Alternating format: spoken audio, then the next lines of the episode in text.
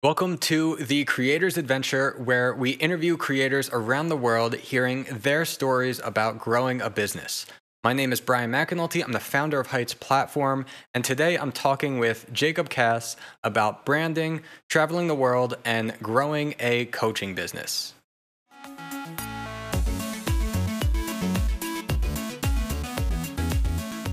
Hey everyone, today we are here with Jacob Cass. He is a brand designer, strategist, educator, podcaster, business coach, community builder, and the founder of Just Creative, an award-winning branding and design consultancy that doubles as an industry-leading blog. Jacob helps grow brands strategically and has worked with clients such as Disney, Nintendo, and Jerry Seinfeld. And now he's focusing on bringing his global brand experience to smaller businesses. And while growing his online business, Jacob and his wife have traveled around the world and visited more than eighty-five countries. So Jacob, welcome to the show. Thank you. Pleasure to be here, Bryan. And you know, you just shared with me that you, we'd met over a decade ago. So that was crazy. Um, thank you for reminding me, but that was, um, you know, a little tidbit of uh, uh, backstory. Yeah, I was uh, really glad to see when my team booked this interview, because I saw it pop up and I was like, oh, Jacob Cass, I know him. And um, yeah, it was like, I feel like over ten years now ago that we met in uh, New York quick. And uh, we've talked before that. Um, and I know at the time you've, uh, you, you had traveled some and I was traveling a real lot, but now it looks like you've traveled way more than I have. So I'm interested in uh, talking with you about that a little bit later. But to start out, um, so you're a brand design expert and the founder of Just Creative. So tell us how you got started in your design career and what made you decide to found Just Creative. Yeah, good question. I, I'll try to keep it short because you're we're condensing twenty years into you know yeah. a short conversation. But you know, we, you rattled off a couple of titles there in my intro, and it's you know we all we all have a title, but it's, sometimes it's hard to just like get down to something pure and simple. For me, at, at my heart, I'm a designer, right? My studies was you know, based on graphic design, visual communication. I've always been attracted to art and, you know, those creative subjects versus, you know, science and maths and so forth. So it's in, in my bones, the creative gene, and, you know, have been a designer for a, a long time. So the simplest way to put, uh, put down who I am, it would be a designer. Um, but that kind of led me into creating Just Creative, which is my brand design studio, um, I have brand strategy. I do brand strategy. I do you know, logos. I do, you know, a bunch of stuff, uh, as part of that agency. And it also doubles as the platform for our community and the blog and a bunch of other stuff, which I, I won't get into too much. But, um, yeah, I started, um, you know, my journey back in, you know, high school is when I was just dabbling in Photoshop and web design. And, you know, I was just doing creative stuff and I was morphing my friends' faces together as a hobby, you know, with like a pirated version of Photoshop, you know, many years ago. And that kind of just led me into doing, you know, creative things. And I started to teach myself web design. And then a friend asked me, oh, I need a logo. I need a website. I'm starting a new business. And I was like, well, I, I didn't know if you, I, I don't know, but I'll try it, try it out. So I did that, and I didn't really know about graphic design as a career. It was just something I was attracted to. And then I saw a careers advisor at my high school, and they're like, yeah, you can do graphic design as a career. And I was like, okay, well, this is a path I can follow. So I went kind of in that direction. I studied more design and tech and uh, that sort of, um, I guess, in that arena, I'd studied more. And that led me to university, where I studied visual communication for a number of years. And then I got headhunted by a agency in New York City, where I was student, still a design student. And that was because I was running a blog at the time that was documenting my design studies and sharing my work and, you know, just putting myself out there. So I was getting into social media. Twitter had just started, and I was getting big on Twitter and some of the other social media platforms. This was very early days. Uh, it was called blogging back then, not content marketing. And you know, I was very attracted to the internet and the web and all of that. And that got the attention of a social media slash digital agency in New York, who was, you know, they were on the money in terms of, you know, this is the direction um, where the industry is going. All the big agencies were scrambling, and they were just much more nimble. And that's how um, my career got started. So I went from being a design student to w w working for Disney off the bat. So I was like, wow, this is awesome. Uh, it was like a catapult. I literally catapulted from Sydney to, to New York. Uh, like, and it was a totally, total shift, right? I didn't know anyone, didn't know a thing, new to the industry, fresh off the plane. And I found a place to live the day before I got there. It was, it was a big leap. That's, um, but it, you know, started my career. So I, I stayed in New York for five years. I worked for a number of different agencies and got, I cut my teeth into the world of advertising, design. I was working as an interactive designer back then. So it was more, um, I was doing more websites for like Nintendo and user experience for these sorts of uh, brands. But at that agency, they, it was a full service agent agency. So although I was in the digital department, I was exposed to the ad agency and I was involved with all the pitches and cut, got, just learned about the processes and the, the act of pitching and how teams work together. And you just got access to greater minds, right, in the agency. So, yeah. you know, creative directors and art directors and copywriters and like working together to create something brilliant, which I literally would not have been able to do if I was working for myself like I, I do now. But that's because I've had that experience. Uh, and that's really um, where I cut my teeth. And then after that, I left uh, New York and went traveling. So when you're asking about when you saw those traveling, those more, more countries, that's when it happened. So uh, the goal was to travel for a year. That year turned into three years just because it was awesome. And, you know, we actually realized we were making more money on the road than working in New York and paying rent and like, you know, the expenses of New York. So the, it actually became easier. We reduced our hours. We're working like four hours a day um, versus, you know, the fifty, fifty hour work week or more in New York. So it was sure, like sure. total lifestyle shift. You got to see country, different countries. You could run the agency like on the road. And, you know, the four hour work week was a, you know, big help in this, you know, a book by Tim Ferriss and yep. just getting into that mindset of like, um, that it is possible. You don't have to work a full forty hours or more to be successful. And successful is really about what your definition is. So for me back then, mid twenties, you know, I, it wasn't about growth. It was about experiencing life and experiencing new things and being curious and traveling new places, experiencing different cultures. But while having a, you know, um, a business that could fuel that, right? So we yeah. had, um, we had clients that could, you know, found us through the web. It had, I definitely had a, um, a platform already. So we didn't just go off the bat, right? It didn't, we didn't just like leave and didn't have a business. Like we had a runway and we had, um, an online presence. You know, we didn't do any marketing, um, external, uh, cold outreach. It was everything was inbound and, you know, people found us. Sure. Um, and that allowed us to travel for, you know, that amount of time and, you know, work while we're on the road. So it was a digital nomad lifestyle, which was awesome. Um, so that was three years. Now I'm back in Sydney, Australia. We have a family, we have roots, we have a home, we have a car now. We literally went from like a twenty kilo backpack for three years to like, like a full house. We had to buy everything. So it was like another major shift. It was like move to New York, travel the world. And now we've got roots.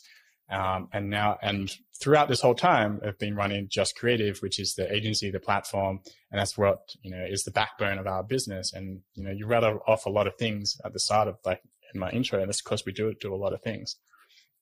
Um, and that's kind of where it is today. You know, we do, uh, brand consultancy. So we do, you know, strategy, we do design. Um, that's like the consultancy arm of our business. And then we have a community arm. So we, I help creators and entrepreneurs with their, um, their business. So we have a group coaching program. We also have a, a paid membership community called Exponential Creatives. And we have a podcast. We have a blog, which has thousands of articles to help designers and creatives and whatnot level up. And, um, that's really it. That's our, the story. Right, well, you know, that's really great. I mean, story. I think you covered a real lot there. So.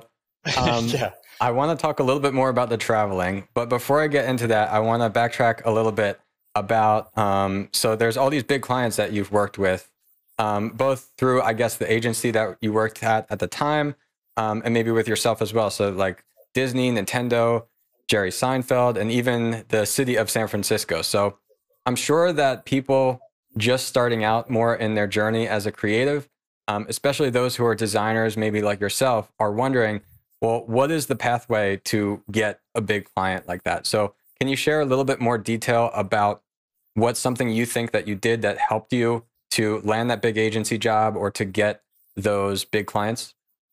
Yeah. So to be clear, getting these big clients, right? I'm working as part of a team within an agency. It's not like the client is coming direct to me.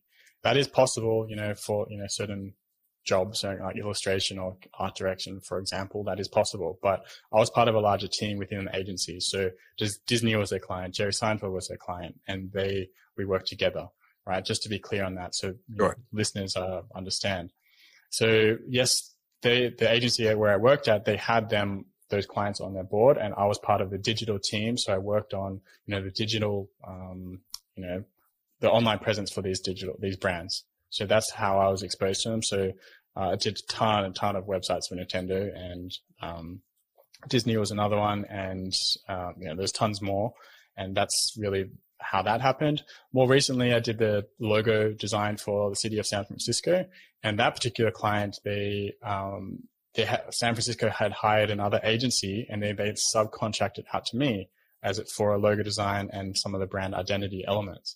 So they're, just to be clear here, they're not coming directly to me all, always. It's, you know, an agency could subcontract, or you could be working within an agency, or they could contact you directly if you're positioned in that way. So it really depends. And how you get these jobs, well, number one is, you know, if you work, if you're looking for an agency job, right, you have to have a portfolio, obviously, and a presence, and you have to, you know, have good work, and, you know, you want to work there. And, you know, it's a classic, well, how do you get a job? It's, you know, that's a whole other topic. Yeah. But for me, it was, I got headhunted because of my presence and being ahead of the curve in terms of, um, you know, social media, being active in social media and sharing very openly and, um, you know, consistently. And that's the key, right? Being consistent and just being open and vulnerable and sharing your journey. Right. Back then, like, I look back on it, it's like my work was terrible, but it got the attention of other people because of my passion and interest in, you know, just being ahead of the curve. So talk about today, right? What's ahead of the curve now? You know, it's V R, it's Web three, it's, you know, three D printing, it's like the N F Ts. It's like, that's the edge. Like, if you want to stand out, that's where you have to go, you know, to get, you know, to be at the, the forefront or the frontier of, you know, design and tech and like that world. I'm not saying you have to be in that world to stand out, but, you know, for me back then it was social media. But, you know, if you're wanting to get into V R design, for example, what would you do? You'd post, you know, or your thoughts on V R. You'd dabble in V R. You'd experiment. You'd share openly. You'd talk yeah, about just it. Just really getting involved with the whole yeah, exactly. community that currently exists. Because, I mean, I remember way back then, I guess it was at least ten years ago, that like we saw your blog, we saw you posting all the time, we saw you on Twitter posting all the time. And I'm sure like so many other designers, design agencies, everyone would say like, oh yeah, we know Jacob Cass. He's he's always talking about stuff.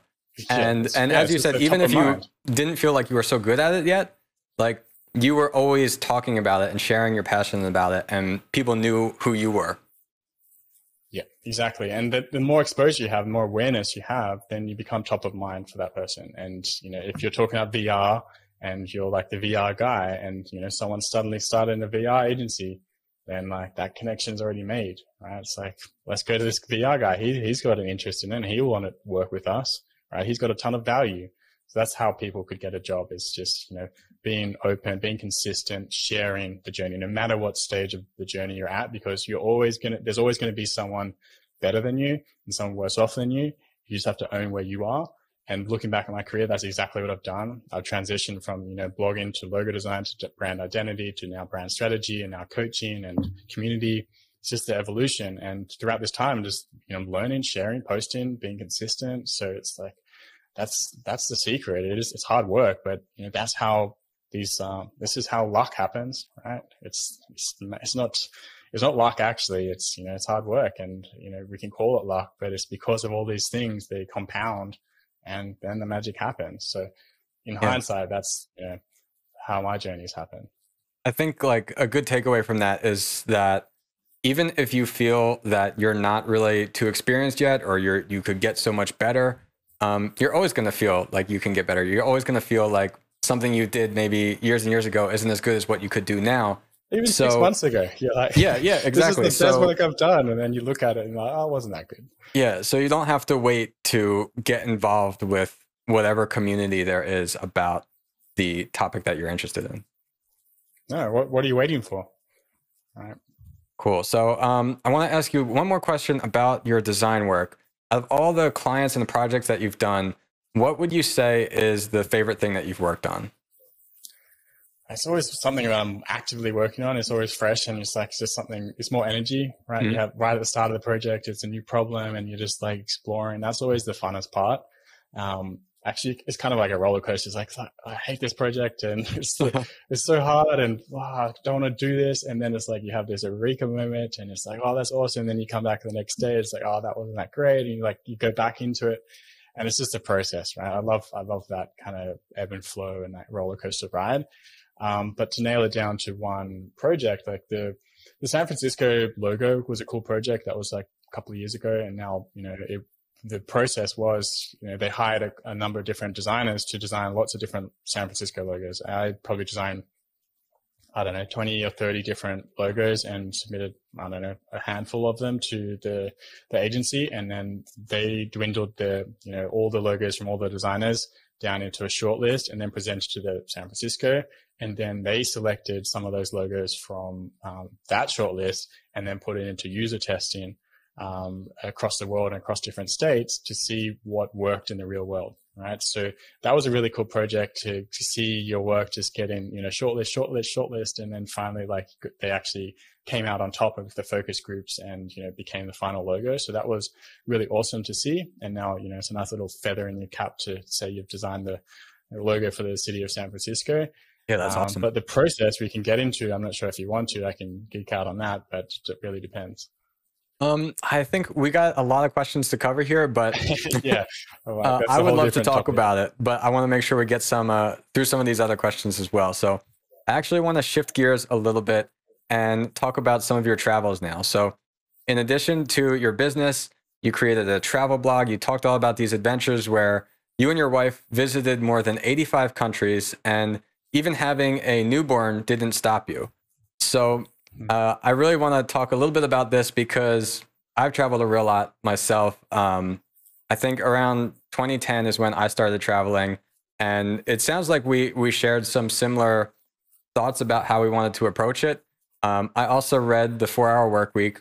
And for me, it was like, before I even finished the book, I was like, okay, I get it. So that is, that is possible. So, okay, I'm going to do that too. And then I figured I'm going to start traveling. The, after I went to the first country, um, it was actually, uh, I had the opportunity that a friend invited me to a do this, do this like English camp thing in Italy because some of his family was Italian. And I went there, we stayed for a month, and I already had my design studio at the time. And so I had a team working with me, and we had to deal with the whole issue of like, well, we had this big deadline actually at the time, but the trip had to be then. So I had to travel then, and I was so nervous about like, is this going to work? But it worked out, and I enjoyed that trip so much that like within a month after that, I was like, I'm going to travel again, and I don't know when I'm going to come home. And I just, I set out, and I think I was gone for about thirteen months before even coming back to the U S. Um, but I've been through about thirty countries, uh, some of them because I want to keep going back to rather than going to new ones. But you've been to eighty-five countries, so that's really crazy. Um, and especially you have a newborn on the way. I'm also curious to hear about this because uh, my wife and I actually are expecting uh, a baby girl uh, about a month from now. And uh, I would love to be able to uh, still travel uh, with her as well. So can you tell me a little bit more about your stories with your travels? Of course. Well, first off, congratulations and Thank welcome you. to the club. It's another journey in itself. And it is possible to travel with, with kids. Um, and, you know, if it depends on your experience with travel, but it just, and what you're wanting to get out of travel, where you want to go and the experience, right?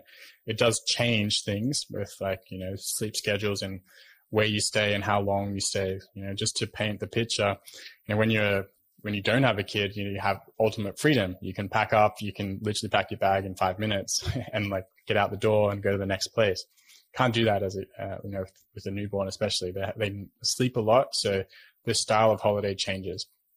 And I use the word holiday loosely there because uh, when we kind of, when we with had a baby, right, it was more of like a holiday experience where we would stay in one location for a week. You know, we'd go to an island where it's like, okay, you have the pool and you can explore the island, but it's very, you could ride back to your house, right? You could explore the island, but you're in a close vicinity um, and you're not doing anything, um, you know, like long-term, like long travel, you know, distances, for example, you stay in one spot and then you could maybe go to the next spot, um, you know, a day travel and then go and stay there for another week. Whereas, you know, when you're in Europe as a, a solo backpacker, it's like, it's expensive, right? Like the, even the hostels can be expensive. You know, accommodation is the biggest cost, is like where you stay. Mm. And you want to, you know, get the most out of each city, and you want to keep things fast paced. You're probably hungover, and it's, uh, it's totally different. It's a totally different experience. But, you know, I, we went to six different countries with a, a newborn, and it was, it was fine. Totally different now with our second born. With COVID hit, she has seen the suburb of, of where we live, and that's about it. She's going to the grocery store and back. So it's just been different with COVID.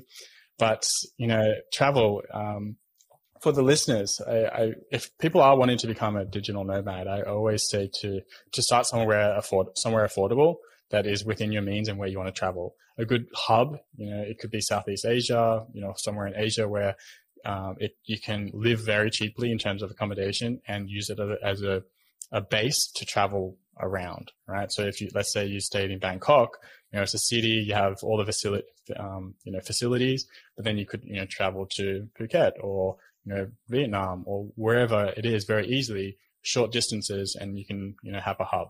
Or you could do more of a, Um, well, if you're working at, on the same time, at the same time, you could go somewhere where it's like known as a, you know, digital nomad hub, you know, Bali, for example, affordable, awesome food, friendly people, you know, a lot of nomads, a lot of expats, and you'll feel very welcome. And that's a, a good stepping stone to get into the travel world where it's like, well, what, what is your uh, view on travel? Like, and your lifestyle, I guess, is what I'm getting at. It's like, what do you want to be doing? How many places do you want to see? Do you want to stay, like, stay someone very deeply, right? As you said, you go back to some places, and we've definitely gone back to some of our favorites. When, you know, you go there, it's like, oh, this is awesome. We need to come back and do this in more depth, right? And yeah. I think that's what travel is about. It's like, well, what, what interests us or me, right? To, you know, to go back to. Yeah. And everybody has a different reason for why they want to travel somewhere.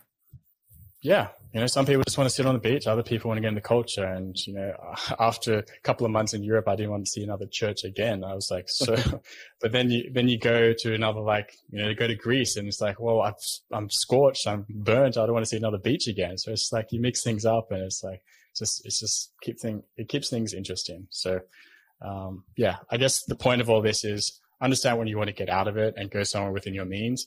And, you know, learn from that experience, and then grow, and, you know, you can expand that um, experience further, and you just see more and more places as you go. Yeah. Yeah. I think that's great. I think the point you mentioned about the, the hub idea for somebody, if it's, if it's new to them, but they want to become a digital mo- nomad and they're really into that, um, to treat something like that, where, um, like the way I used to look at it is like, well, once you're in Europe, like the flight to get to Europe, if you were in the U S or Australia, like that might be expensive, but once you're there, then it's relatively affordable or or quick to get between countries in Europe. And the same thing goes for Asia. So like if you fly to Bangkok, for instance, like you mentioned, then like you can get a cheap flight to like Singapore or Malaysia or something from there, and then go back to Bangkok later. Um, and then that way you can also uh, don't have to worry about like things like visas and stuff like that, I guess. I think I think that's something that people tend to assume if uh, before they start researching that, like, oh, it's going to be so difficult for all the different visas and requirements and things like that. And depending on the kind of passport you hold, I guess it can be more difficult. Um, I'm, I'm fortunate the U S passport, you, there's not too many places you need visas for, but, um, but yeah, in general, almost for anyone, it's not as difficult as uh, it might first seem. No, and that's the thing. It's just, it's just going and taking that leap, right? It's, you can just, you could book a place for a, a couple of weeks and see if it's right. You may get homesick in the first few weeks if um, it's new to you, but if you book a place for a, a month and just stay there, you'll get used to it and you can adapt. And that's when you, you know, you just, you're doing it, right? You're living it, and you're like, okay, well, it wasn't actually that difficult. It's just, I'm living someone new now. And sure. Yes, there'll be sacrifices. There'll be sacrifices, but it, you know, I, What, what are the benefits of it, right? It's a new country, new culture, new experiences, you know, new friends. Like it's, you don't know what's over, over on the other side. So if you're sick of, you know, where you are, you want to change and you want a new experience, I'm all about that, then, you know, think about it. That's, I guess, my point. Yeah. Yeah. That's great. Yeah. I think, um, for me, my style was I would, I really tried to stay everywhere at least a month that I would go. That way you could really get to know it. You don't have to like rush through the place. And I got to the point that I would ignore like even researching about a place. And I would just think, well, where's somewhere that I haven't gone yet? And then we would just go there and then figure out from there. And I remember uh, one of the places I felt like that worked out the best for me was uh, Budapest. That um, uh, we'd been a lot of places in Europe and we're thinking, well, where should we go? And uh, we arrived there and I think we booked it for a month, but within like the first week, we already asked like the Airbnb host and said like, can we extend this another month? Because we just loved, we loved it, absolutely. And yeah. I, I had no idea what to expect um, going there before that. Um, for you, if you, if you could name a favorite place that you've traveled to, what would that be? Ah, oh, yeah, there's a few. Uh, South Africa, you know, top of mind. The reason why is because, you know, there's some similarities to Australia, but not, that's not really the reason. It's the Cape Town in particular, I love as mm-hmm. a city. Uh, it's, you know, the scenery, you know, it's on the water, it's in, it has mountains, it has amazing food, it has really friendly people. Yes, there's crime, that's the only downfall of this place, but the, there's safaris, uh, game drives, there's the animals, there's new experiences, you know, um, you know, there's braais or barbecues, there's, you know, the lifestyle as an Australian, it, it really speaks to me. And, you know, the African people are just so friendly and, you know, there's a mix of cultures there and you know, it's just like a big mixing pot and there's a lot of cool experiences and fun experiences that you don't get anywhere else in the world.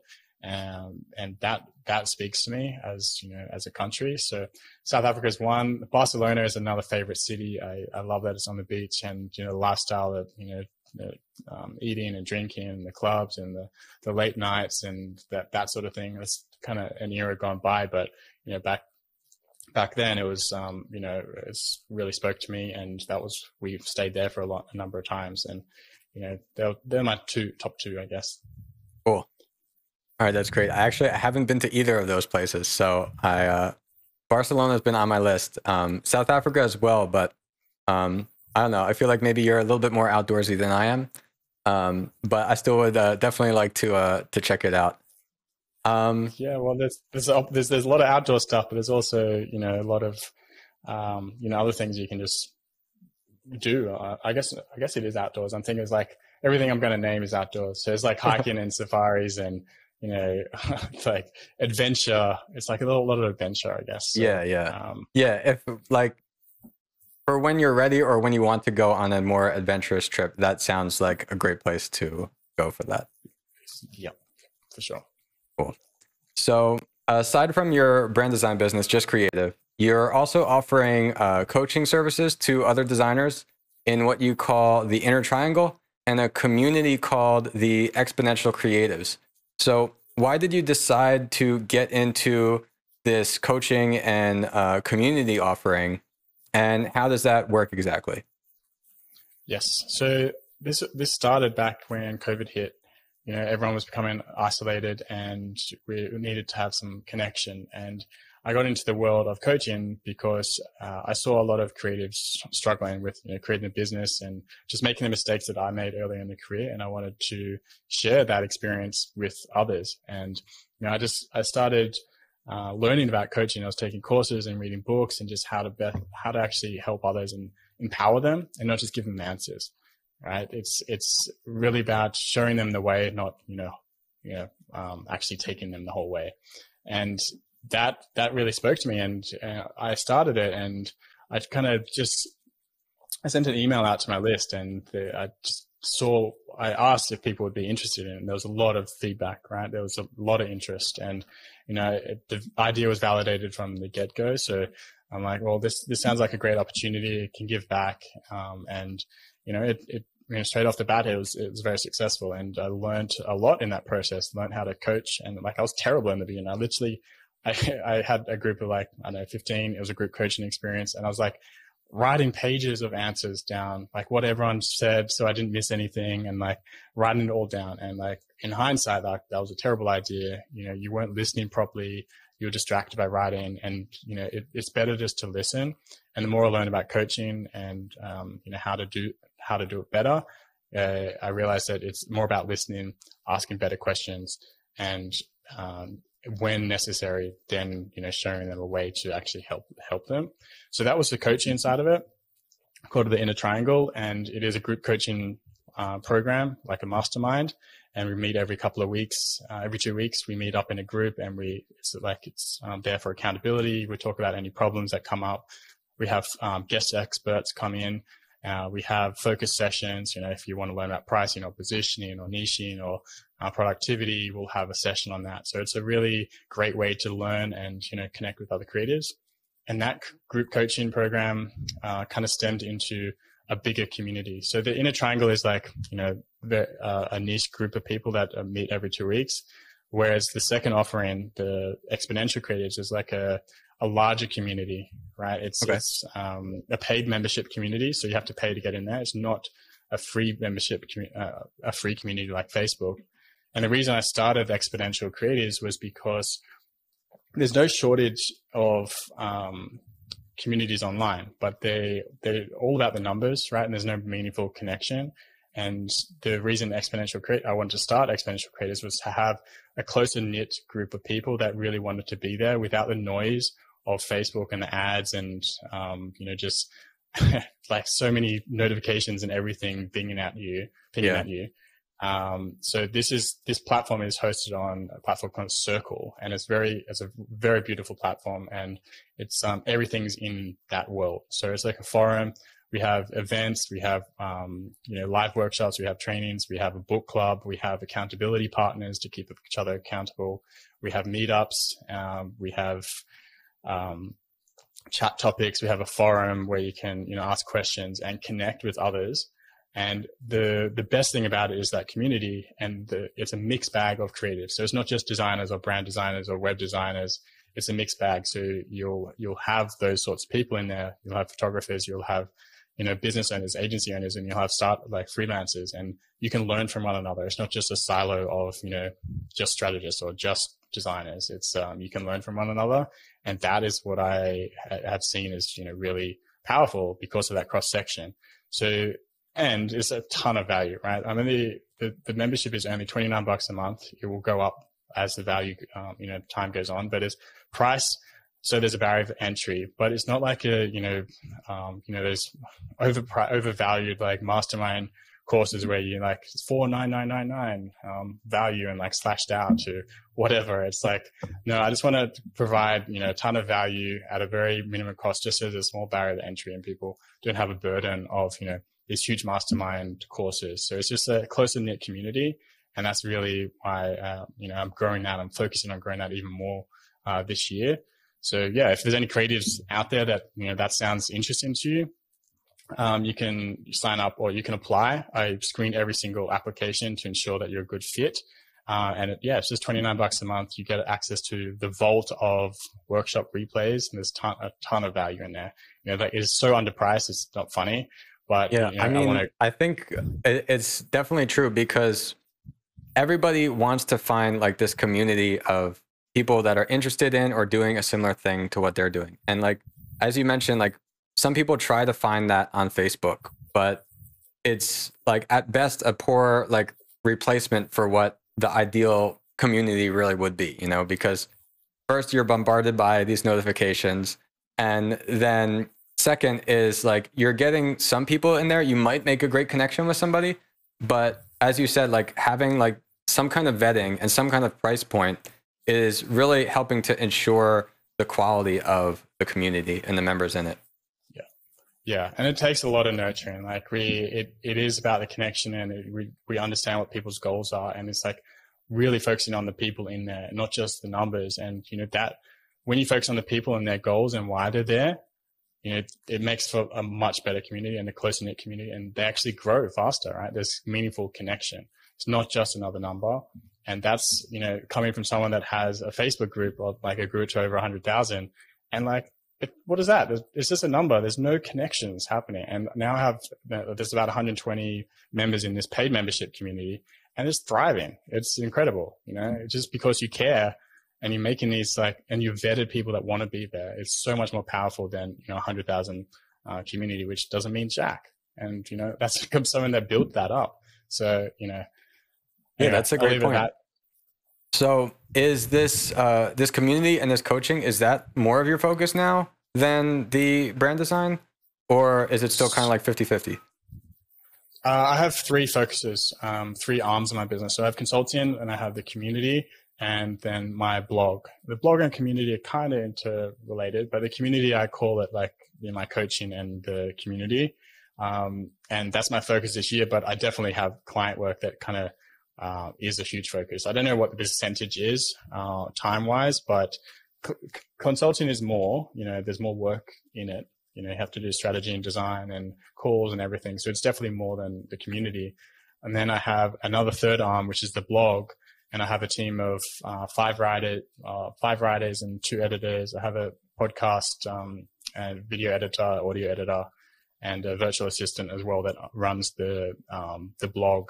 And the uh, it's kind of like my affiliate uh, passive income arm of the business. So that takes its, my time as well. You know, probably.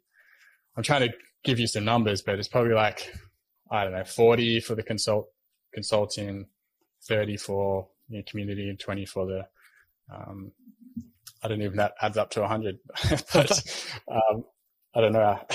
Well, there's always all the other things in business that you have to do. And that's going to, uh, that's going to bring you to, uh, at least to one hundred, uh, if not. Yeah, maybe one hundred ten. Like I have the podcast in there, and then there's, you know, interviews and social media. So it's definitely one hundred ten somewhere.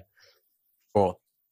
All right. So with uh, like this coaching program, the memberships, the blog, the consulting, um, I'm curious, what new trends do you see developing in the space of brand design? Is there anything uh, you could point to as like what you think the future of brand design will be? Yeah, so it's, well, the com- the commoditization of design is happening now. If you have not already seen it, you must be living under a rock. But, you know, Fiverr, Canva, um, you know, marketplaces online where you can download things and stock, and like design is, um, it's being commoditized in a way. But that's not to say that, you know, the thinking and the strategy behind it is not. So that's really where the trends are going if you wanted to thrive and survive as a creative. Um, especially as a, a, a brand designer. Brand is very wide and um, very deep. You know, brand, a lot of designers, especially early career, they may not necessarily know this at this time. They're just focused on the visuals, which is okay in the beginning because you're learning your skills and the the, technic, the the technical skills when it comes to your craft. That's the bare minimum that you have to know. But once you get into this world of brand, you'll realize it's so much more. And brand design, it doesn't mean just graphic design. Design is also a very deep and wide word. So when you say brand design, it can mean uh, much more than just the, you know, the identity or the logo. So that's important th- an important thing to consider. So the trends are definitely, uh, you know, design as, or graphic design, and the accessibility of these tools has mean that it's more accessible for business owners, and they're, they're becoming more savvy when it comes to, uh, social media and the graphics, and, you know, creating, you know, the assets that they need to market themselves. They are realizing that they can do some of it their own on their own and save money that way. So that's why it's going in that direction. What they don't have, these business owners, is access to, you know, the, the creative mind and the strategic thinking and the bigger ideas and the knowledge when it comes to brand design and the inter- cross section of design, marketing, business, and how all that works together to grow a business and to get customers. So that, if you're a brand designer, having that breadth of skill, business, marketing, brand, uh, is going to be so much more powerful than just having technical skills, you know. So that's, um, oh, my camera turned off. Interesting. Sorry about that. No worries. Um, I do have, a, I think it must have ran out of batteries, but it's plugged in. Um, so yeah, having a cross section of those skills would be uh, very uh, useful. And that's really where the things are going right now. All right, great. So we got the camera back. So, Uh, Jacob, I have one more question for you. Uh, whenever we have a guest on, I always want them to ask a question to the audience. So if there's anything you could ask our audience, what would that be? Where would you like to travel to and why? That would be my question. All right. That's a great question. Um, that's, uh, I think, a fun one to think about. Definitely. Cool. All right. Well, Jacob, that is all the questions I had for you today, but before we get going, where can people find you online? Thank you. Uh, just creative dot com is, you'll you'll find all my social media profiles on there, but pretty much all my handles are Just Creative, and you can, you know, find the links on there to the communities or the, the coaching that we spoke about. So um, yeah, Just Creative. that's the, the easiest one. Cool. All right. Well, Jacob, thank you so much for coming on the show. Thank you. Great questions. Had a lot of fun. Thank you for listening, guys. And yeah, love it. If you enjoyed this interview and want a chance to ask questions to our guests live, tune in on Tuesdays when new episodes premiere on the Heights Platform Facebook page. To learn more about the show and get notified when new episodes release, check out the creators adventure dot com. Until then, keep learning, and I'll see you in the next episode.